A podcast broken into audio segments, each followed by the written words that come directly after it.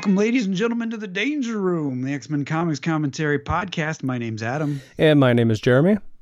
We are here to discuss Havoc and Wolverine Meltdown number one on sale date of November 8th, 1988, with a cover price of $3.50 and a 48 page page 48 page page count. Is that how you say that? Sure. This one's titled Mexican Standoff. This, as I recall, was one of those kind of bookshelf format, uh, like Excalibur, like the first issue of Excalibur was, um, where it had like a square uh, spine and it had like a, a thicker, a way thicker stock cover. I would imagine so. Uh, I remember seeing this at the comic book store. And I do too. picking it up and being like, "Oh, Wolverine and Havoc, cool," you know. And it was right about the time where I was, I think, collecting a lot. Uh, and I opened it up and I was like, "I don't like this," but it only had to do with the weird art, which I was probably just way too young to appreciate. This looks weird. So my question is: This is Walter uh, Simonson, Louis Simonson, John J. Muth, and Kent Williams is Walt and Luis writing, or is Walt actually doing breakdowns? Maybe he's doing breakdowns, and then these other two people are painters. So I, I think Walt and Louise are writing. Okay. And uh, John J. Muth is one of the artists, and Kent Williams is the other artist. Um, and one of them, I know that one paints Wolverine and the other paints uh, Havoc. And the other thing that tripped me up as a kid. Uh, the cover is I, I think as a kid I remember seeing the cover being like, oh, that's a really cool cover. You got Wolverine on the on on there with his claws out, and you've got Havoc behind him, kind of like harnessing his power. Uh, and they more or less look like painted versions of their comic book selves. But as you start going through this comic, there's some very abstract paintings of these characters. Which yeah, is, they're very stylized. Which is very uh, cool, I'm going to say, in this day and age. But when I was a kid, I was like, no, it's weird and different. I don't like it. That doesn't look like my Wolverine. Pretty much. Um, and it, it's called Meltdown, and and uh, it totally makes sense that the opening ten or so pages uh, is kind of a retelling of the disaster at Chernobyl by some dude named Doctor Neutron. So there's a lot of words in this first like 10 12 pages and i wonder how much of it is accurate to the actual chernobyl well, incident. I wanted to talk about this real quick. Um, have you seen the uh, hbo documentary not documentary uh, miniseries? I have not. I've heard everybody talk about it. Have you seen it? I have. It's really good. Um, it's like very close. This account is really close to the story that they they portray, and evidently the story that they portray is very similar to the uh, um, events of Chernobyl, but based on one of the nuclear nuclear nuclear um, engineers kind of you did not just go there. Nu- nuclear. It's pronounced nuclear. Uh, one of the people that was there to kind of assess the damage and figure out how to do the cleanup strategy, who who ultimately ended up putting all the pieces together. Uh, he, he it was Soviet Russia, and the state was like, "That's not the story. This is the story." And he held with that Soviet story for so long before uh, kind of writing down a journal and probably making contact with somebody overseas and essentially committing suicide, but with his um, with his like this is what actually happened, and then ultimately that ended up being in uh, the public record. And what I'm wondering is. The, should, should we mention that we're spoiling the story of Chernobyl if you're planning to watch that? Yeah, spoilers. It blows up. uh, no, uh, there's a lot more that goes along with it too. And plus, the thing happened in 1986. Yeah, I suppose if you don't know. in any event, um, my my curiosity is I don't recall what the dates. Uh, well, and you also see the doctor's suicide like in the first five minutes. So I'm not really spoiling anything.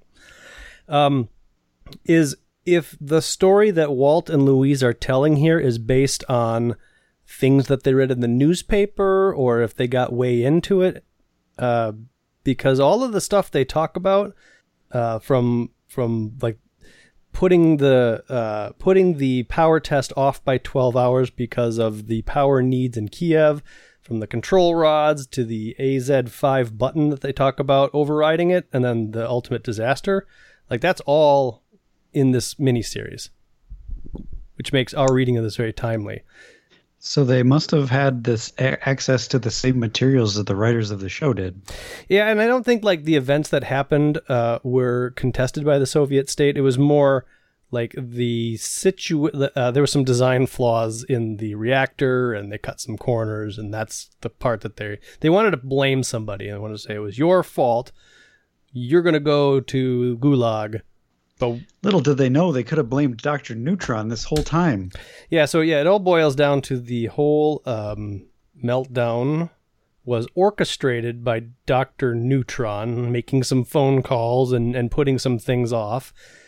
Uh, but he didn't expect it to blow up. I I'm not sure. Uh, what I gathered from the first ten pages or so was that uh, the the the accident was caused. I don't know whether or not they expected it to go as far as it did, but the the intention was to create a new superhero, and I believe that that's the general character. And my guess is that this is going to be someone named Meltdown. Yeah, uh, so the Dr. Neutron guy says uh, I don't know. He goes in here and says like, uh, well, we'll have to try something else, something with more finesse. So I think that they're, yeah, they were trying to create the right conditions to create this new superhero, and maybe they were looking for more of a focused nuclear reaction instead of Perhaps. a, a total uh, meltdown, as to which they got. So we, will have to uh, follow that. I mean, obviously, something's going to happen where we're going to learn more about this, but that that seems to be all that we know so far. Is And other than what we already know about what really did happen in Chernobyl. Now there's a mutant creation or superhero creation cover up plot. Yeah, and I think that's probably part of the official record as well. Did that? Did the HBO show cover that? No, but I think that's part of the cover up. uh, yeah, so it's about it's like 13 pages of this 42 page book is spent kind of going through the details of the Chernobyl disaster as narrated by this Dr. Neutron person to a general. Uh, and I know that as a kid, I would have found this boring. And uh, yeah, boring and um, not really like in the first issue. If this was the first issue as a kid, I think I would have been confused by why this was here. What does this have to do with anything? I don't think I really understood that stories sometimes finished in later things. Like you'd get a piece of information and it wasn't it wasn't all the information. Yeah, no, I, I, I hear what you're saying. Um, and I think it would have also been weird as a kid to uh, have a book called Wolverine and Havoc and not see him, either of them, for many pages. Yeah, that that's also true. And instead, you see mostly silhouettes of people that are in uh, Chernobyl. Um, they don't give these people any details. So Yeah, it's not until f- page 14 where you see your first actual character, and it's like a, it's a, the issue's called Mexican Standoff, and there's a Mexican dude there who picks a fight with Wolverine. But then it's not for like another four pages until you finally see, uh, it's page 17 before you actually see Havoc and Wolverine, which is interesting.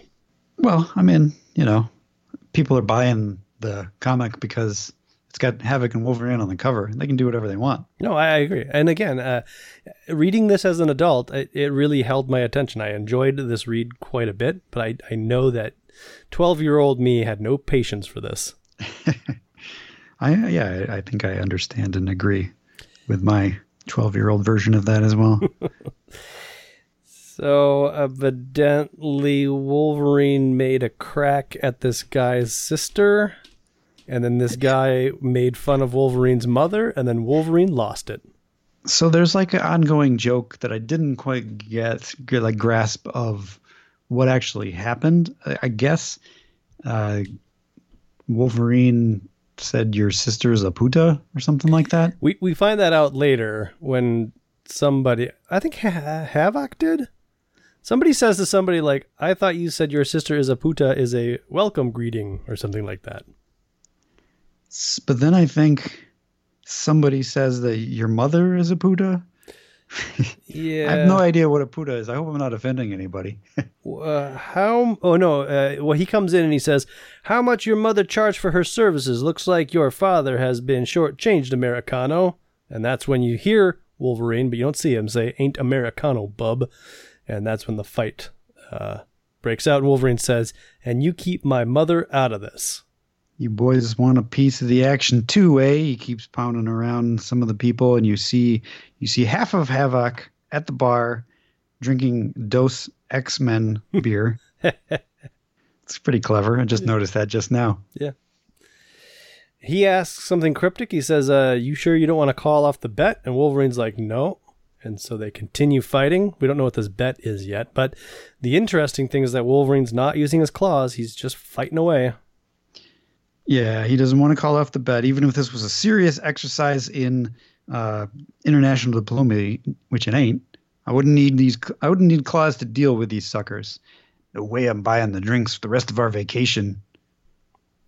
So there's a bet. It involves drinks for the rest of the vacation. Um, Havoc does say there's a full page spread on page uh, what 17, where you get like a nice profile of Havoc, uh, drinking his beer, reading the paper while this fight's happening, saying you shouldn't have made that crack about his sister. So whoever is drawing Havoc is drawing him like James Dean. Yeah, I can see that. In one of Sunglasses those, and uh, the pushed back hair. What's the what's the painting with Marilyn and and uh, James Dean and it's like a Frank Springer painting or something like that. I don't know. I don't know, but Wolverine has either cocaine or booze nose in this next picture. Well, he probably just got punched in the nose. Yeah, It's probably blood. Yeah, you're probably right. Uh, it, it's a weird.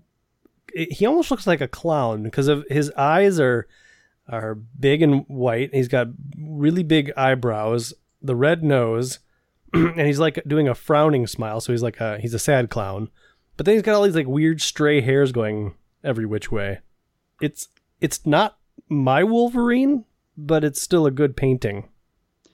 Yeah, I mean, you know, I like it. It's it's it's very it's very Popeye.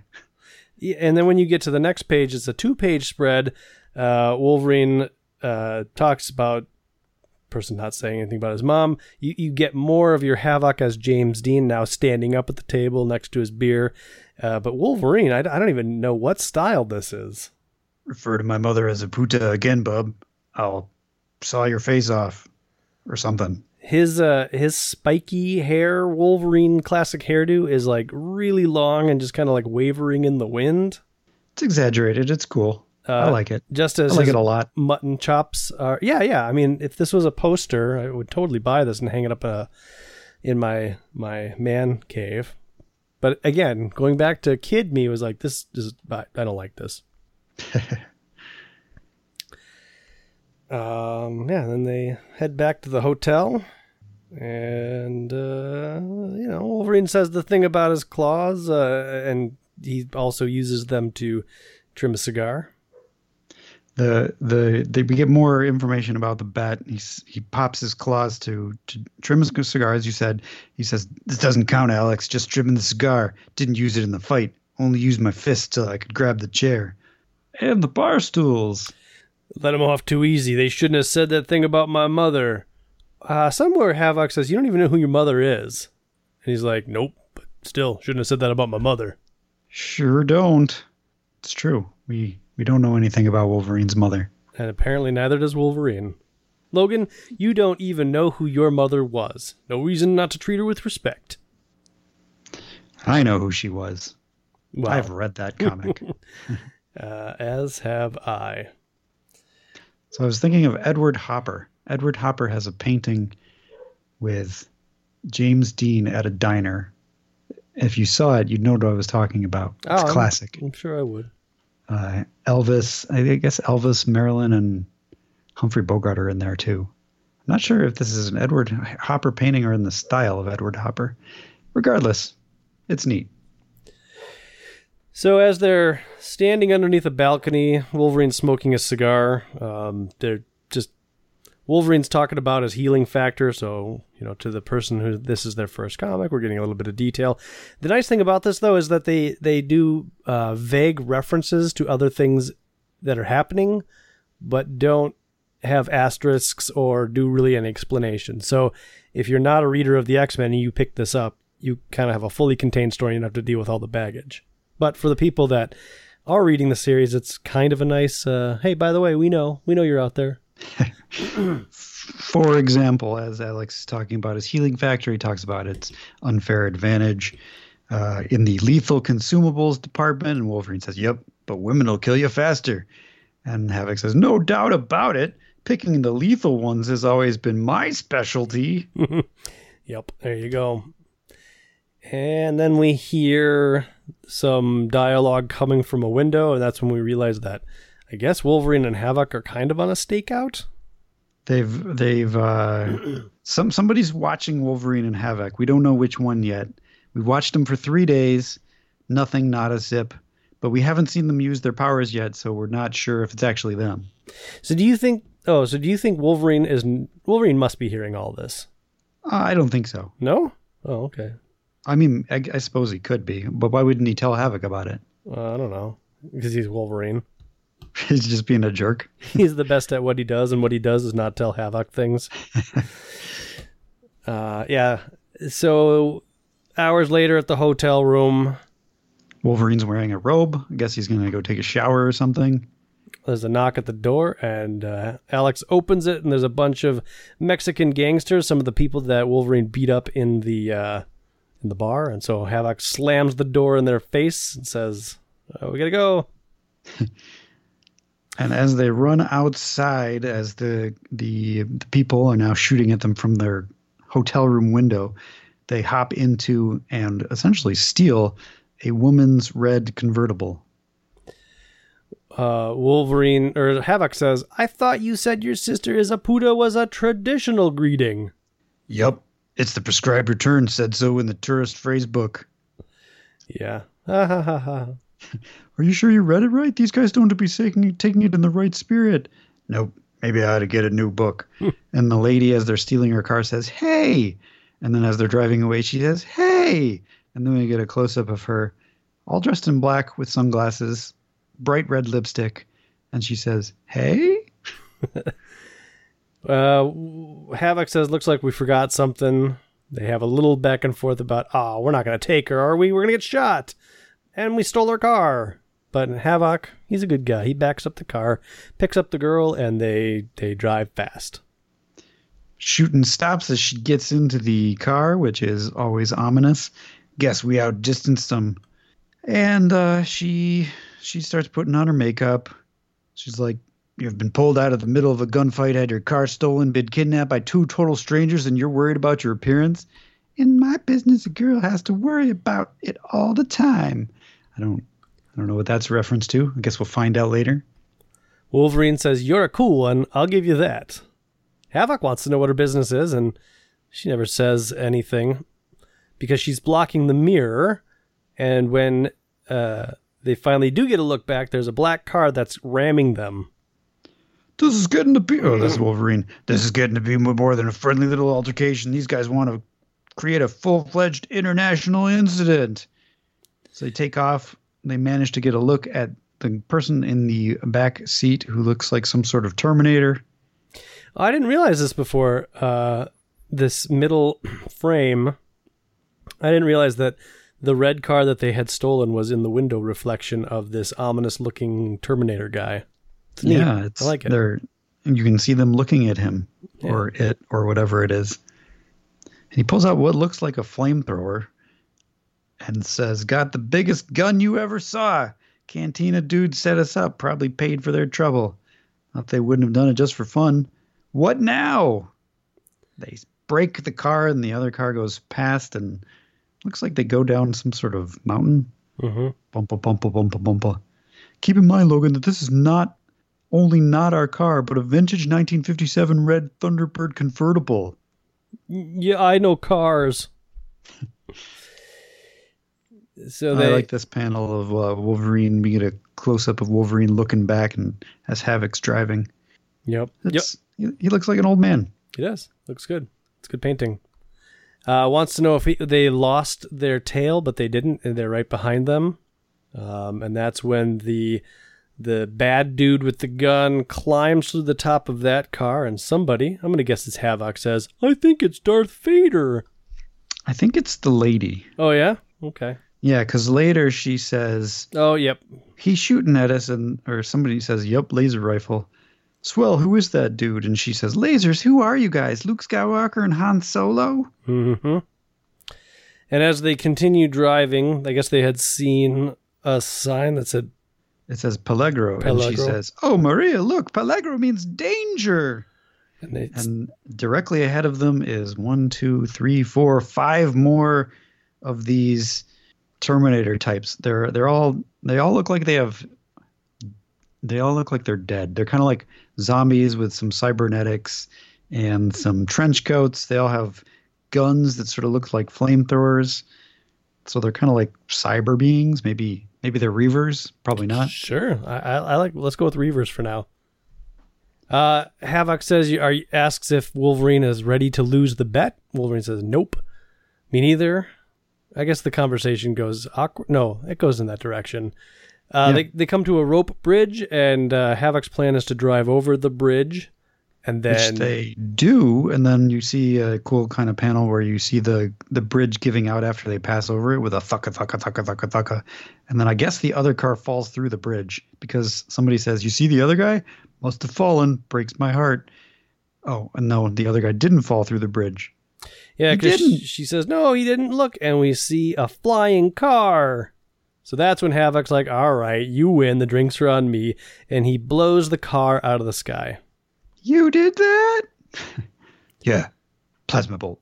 And she pulls out a gun uh, and and uh, she shoots Wolverine and Havoc. Now that you demonstrated that you are in fact who we thought you were, and then we get poof poof poof. I guess she shoots Wolverine like five times or something. Sure. or maybe she just shoots them both twice. I don't know. They fall to, cut. to the ground. They're unconscious. Yeah, they, we cut to Wolverine waking up in a hospital. And I feel like the art style changes here. It does a little bit, yeah. So maybe this is the uh, the guy that's drawing drawing Wolverine is doing all the artwork over here, Oh, that could be. whereas it's it's not uh, divided as evenly or something like that. Sure. Um, so we cut to black and we get Wolverine waking up, and I guess the art is a little kind of wacky because he's coming into consciousness as well. Well, there's that part, but the rest of it is all- all like pen drawings that are like watercolored in. Yeah. Anyways, Doctor wakes him up, uh, and they say like, "Oh my gosh, he has the plague." Uh, what happened to my friend, mi amigo? Uh, he too had the plague. He was dead when they found you. He's already been buried.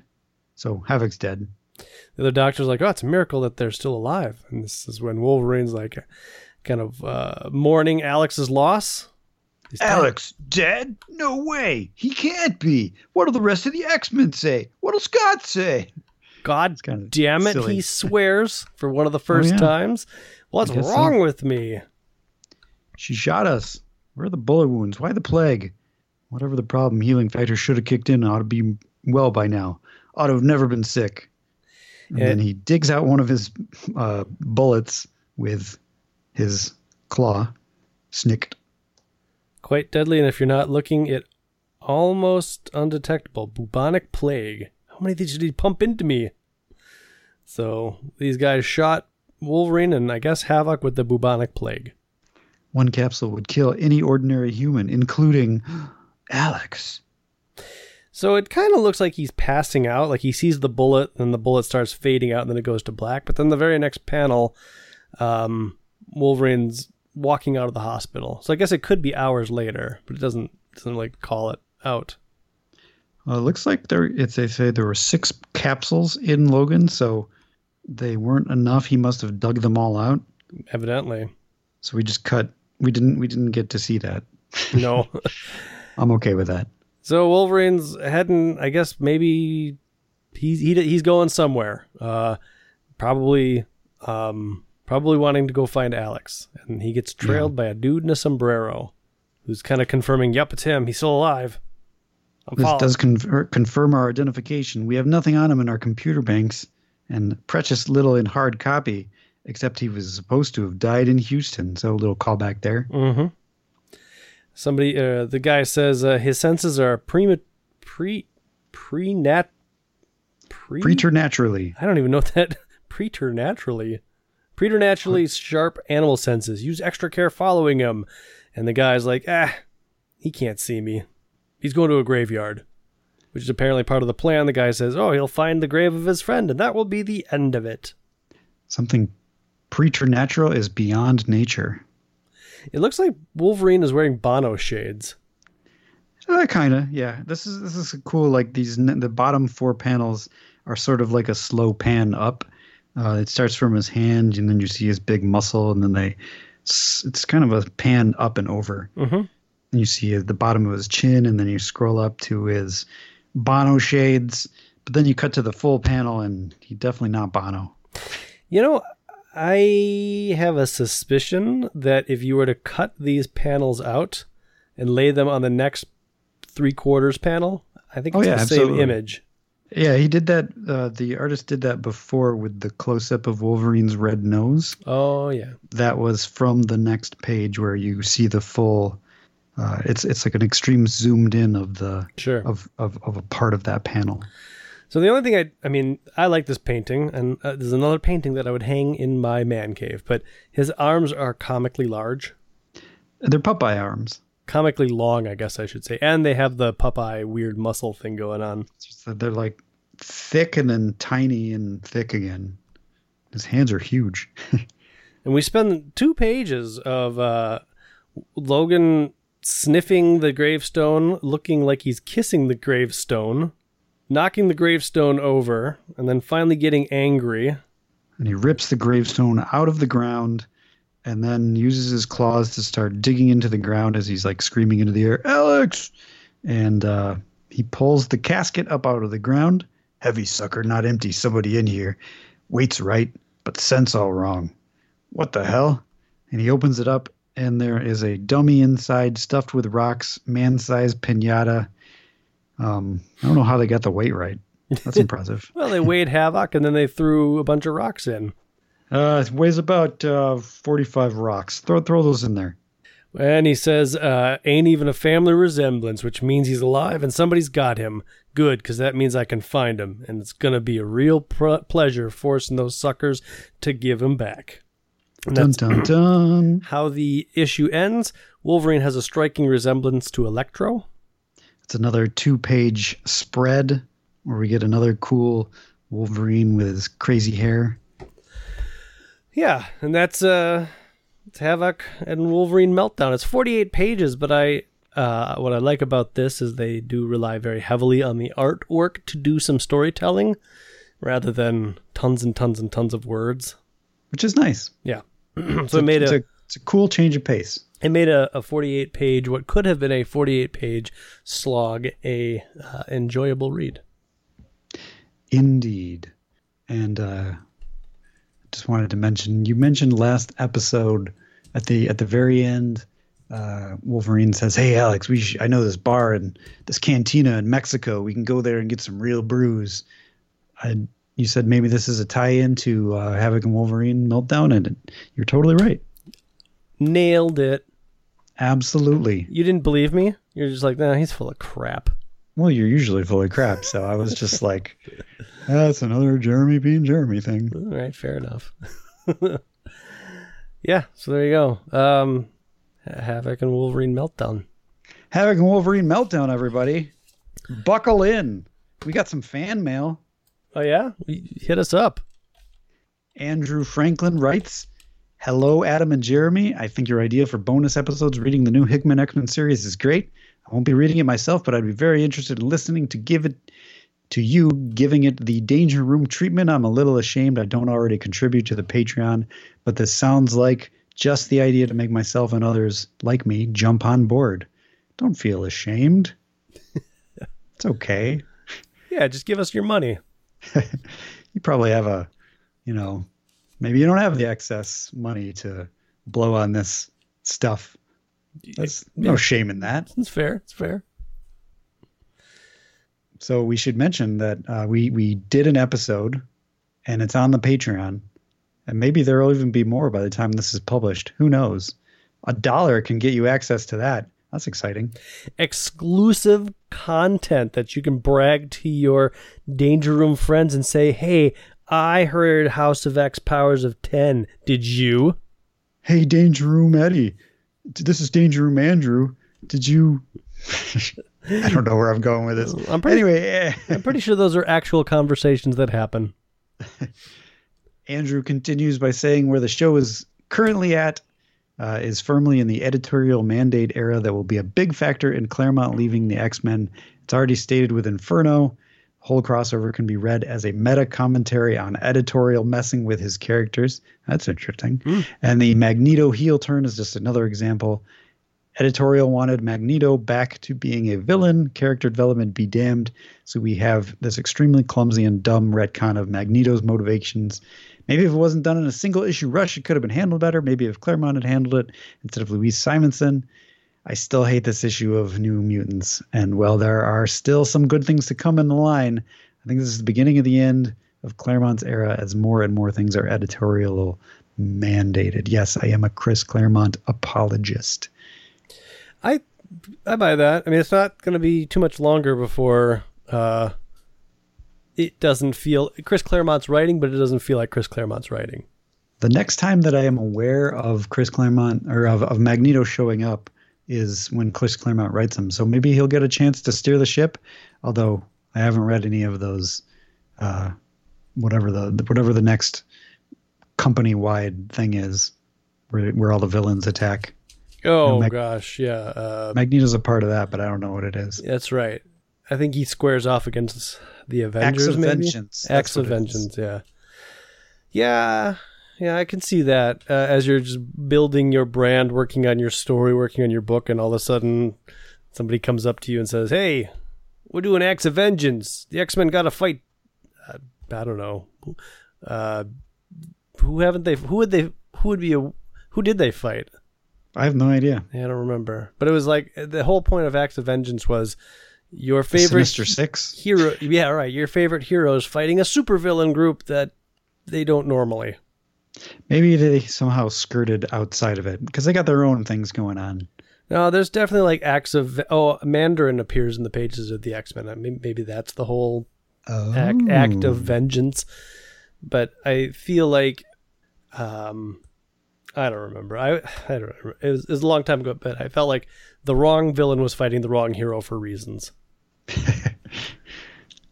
Those reasons are an event tie-in. Yeah.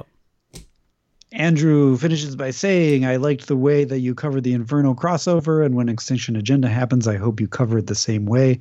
Like everyone else in America, I'm interested in starting a podcast and was wondering if you could offer any tips on how to do that. Specifically, how do you publish a podcast so people can download it? Is getting into Apple Podcast simple? Does it cost an arm and a leg? Any pro tips would be most helpful. And you handle all of that, Jeremy. So I'm just going to back off and let you summarize it however you want. Oh, thanks. Uh, getting it, yeah. Well, it depends on on your capabilities, your drive, your you know what you want to do and what you don't want to do, how much money you want to spend.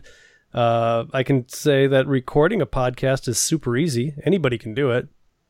Publishing a podcast is merely uploading it to a web page. Um, I run ours, so I maintain all of the things, but there are, I think, free services uh, that will host your podcast. Uh, and then getting into Apple Podcasts is pretty easy. You just need to have an RSS feed, which, if you're uh, using a free service or even a paid for service, they're going to give you that feed. And if you host it yourself, um, you'll have that feed as well, and you can publish that over to iTunes and all of the other directories. And then every time you publish a podcast, that RSS feed is updated as well as all of the places that carry your podcast. Uh, arm and a leg? No, I, I would say I just a big toe. Yeah, just a big toe. You know, no, not even a big toe. Uh, the money that I spend on this uh, would equate, I think, to my pinky toe. Like you know, you don't really lose any functionality if you lose a pinky toe. Um, and so, you know, uh, it's not like I can't feed myself paying for this podcast. No, it's, it's, I don't know, pennies a day, I, I, guess, or maybe dollars a day, one of the two. Um, Well, I hope it's not dollars a day. That adds up. I don't know. I'd, I'd maybe maybe uh maybe 50 cents a day. Fair enough. maybe. Anyways, uh yeah. So there there you go. Th- those are the pro tips. Thanks for taking time to. Thanks for. Oh, I can't read all of a sudden. Thanks for letting me take your up your time.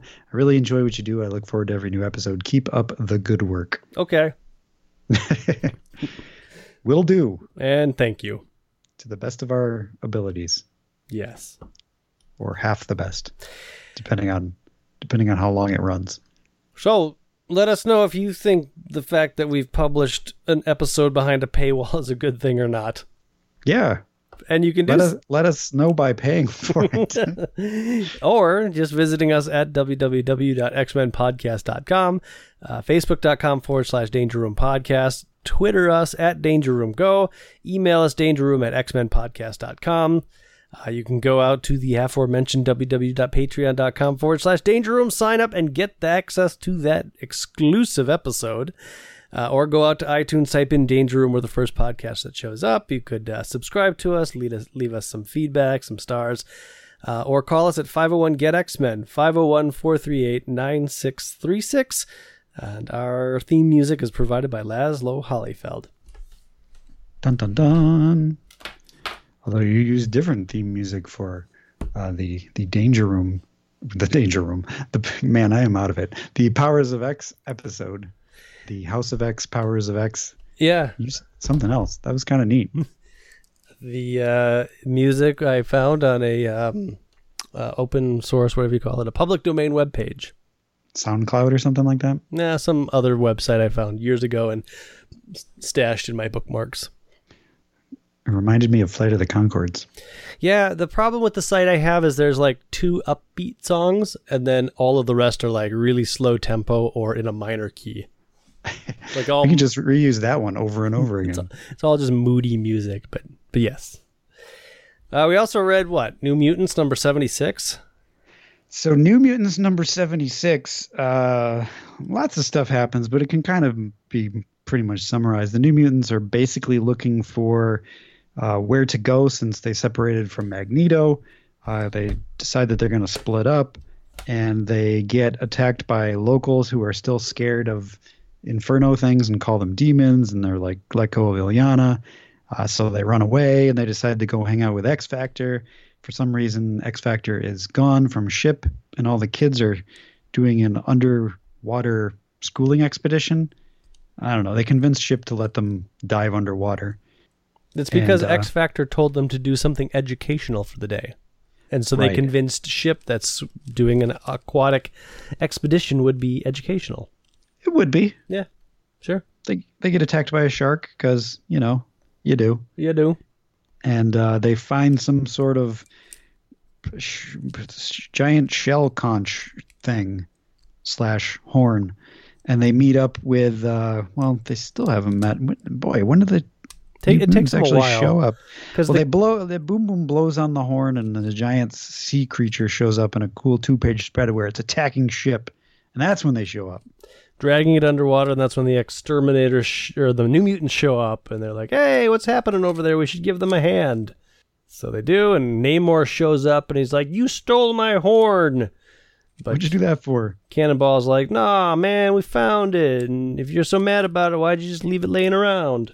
And I guess we find out that this was some horn that Namor lost fighting the Fantastic Four in issue number four of Fantastic Four. I guess so. Yeah. So uh, there's not a fight between Namor and the kids, but the giant sea creature that has ship, uh, they all team up and uh, beat beat that creature. Namor le- learns a lesson. Kids learn a lesson. Ship says, "Oh yeah, it was educational." Namor's not so bad. Nah, he's, he can be okay.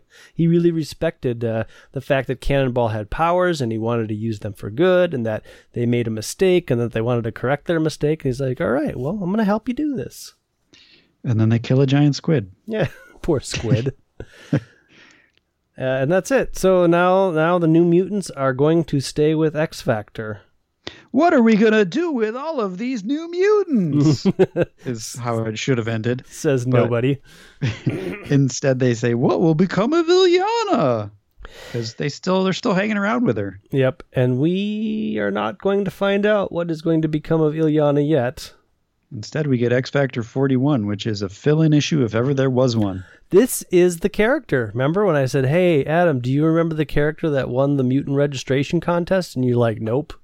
It totally says so on the cover. That's the only way I knew. Well, I mean, it's the only way I knew too. Like, there was no other announcement of like, "Hey, Alchemy, he's the guy that won the contest, and you didn't." uh, this is uh, not a. It's interestingly drawn. It's Art Adams, so you got that Yeah. going for you. Art, Art Adams is great. Uh, but yeah, it's a, a troll, a modern day troll. Uh, wants some gold, smells some gold. There's a boy who apparently, if he thinks of certain types of metals, whatever he's holding turns into that metal. And one of those metals is gold. And the troll's like, Gold? This boy can make gold? I'm going to steal him. Uh, That's where we get the New Mutants uh, doing a danger room scenario on ship. Uh, Warlock essentially is a danger room, so who needs a danger room? Yeah. There's some hijinks and antics that Boom Boom causes that cause X Factor to be like, oh, that's our Boom Boom. Um, There is the very beginning of a crush on Cannonball from Boom Boom. Yep, that that also happens. Uh, boy gets kidnapped by trolls. X Factor hears about it. X Factor goes to rescue the boy. Uh, and the boy has created a ton of gold out of everyday objects. And I guess we learned that these trolls, uh, their plot is to destroy the economy of London. Yeah, whatever. Something like that. They're going to make so much gold that the inflation goes through the roof that like a dump truck of gold wouldn't buy a loaf of bread. Uh, and they lost Christopher. That's something I left out. Uh, you know, they talk about family a lot and uh, keeping everybody together. And uh, for this mission, Marvel Girl's like, let's take Christopher with us. Bad idea. And uh, even Cyclops is like, well, I don't know about this. And she's like, it's just a giant. We're X Factor. Besides, Christopher needs his dad. So they do their adventure, and somewhere along the line, and it takes them a while. They're like, "Hey, where's where's Christopher? I don't know." And they're tied up in chains. So great parenting, day one. Yeah, they kind of lose him within like th- four panels, Uh, and uh, Jean Grey has him like ca- like in a telepathic bubble so that he's protected. So how does she lose track of him? It's all her fault. the next eight issues, uh, this and the next seven issues uh, of X Factor are not good. Okay. so you got that to look forward to. I bought this issue when I was a kid, It's got great art. and I was not uh, actively collecting X Factor at the time. I think I saw the mutant registration kid, and I was like, "Well, this I gotta see." Were you jealous? I didn't actually submit a character to the mutant registration, but I always saw those cards, and I was like, "Ooh!" And I played Marvel superheroes, so I did have a character. I just didn't ever do the paperwork. What was your character's name? Jeremy Man? No, his name was the Animator. Oh, and he uh well adam he could animate illusions really? Wow. yeah yeah, yeah. that's it that was his power That's a pretty cool power. he wasn't strong he didn't fly he was just I mean, uh, you know, create illusions Did- were- were his illusions like uh did, were they were they did they get physical? no they, they were not tangible they were just So- literal illusions So he's got like one of those mind master type of guys who just has to convince people that the illusions are real, sort of thing. well i never fully developed the character adam he was only in a couple of uh, campaigns uh, you know so we never got a true backstory where we found out the full potential of his power He's kind of like Artie. Maybe. I mean, the way I described him, except he could talk. Oh, okay. Yeah, so, Well, that's one up on Artie. so he, he had that going for him. Uh, what else do we read? Punisher War Journal 7? So Punisher War Journal seven, uh, Wolverine and Punisher fight. Yay. Um, other things happen.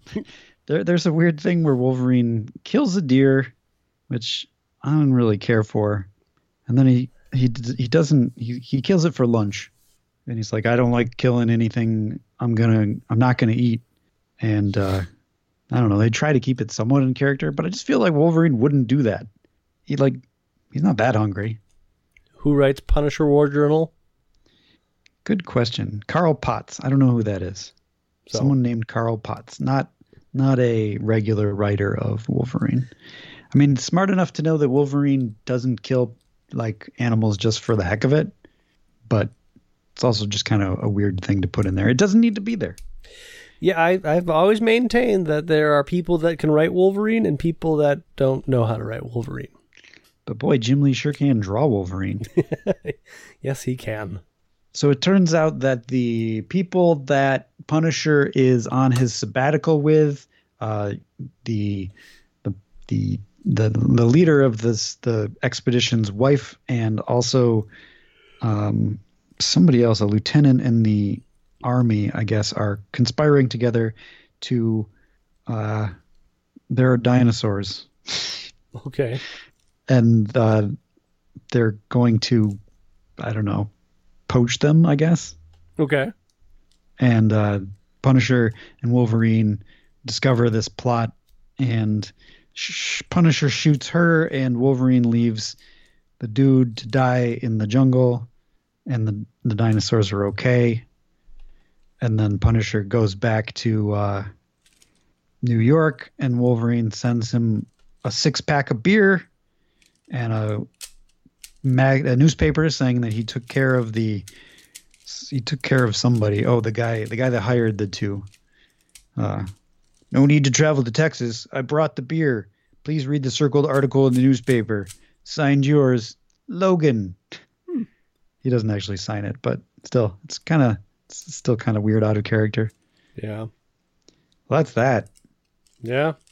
Marvel Comics presents 25. Did you read this one? No.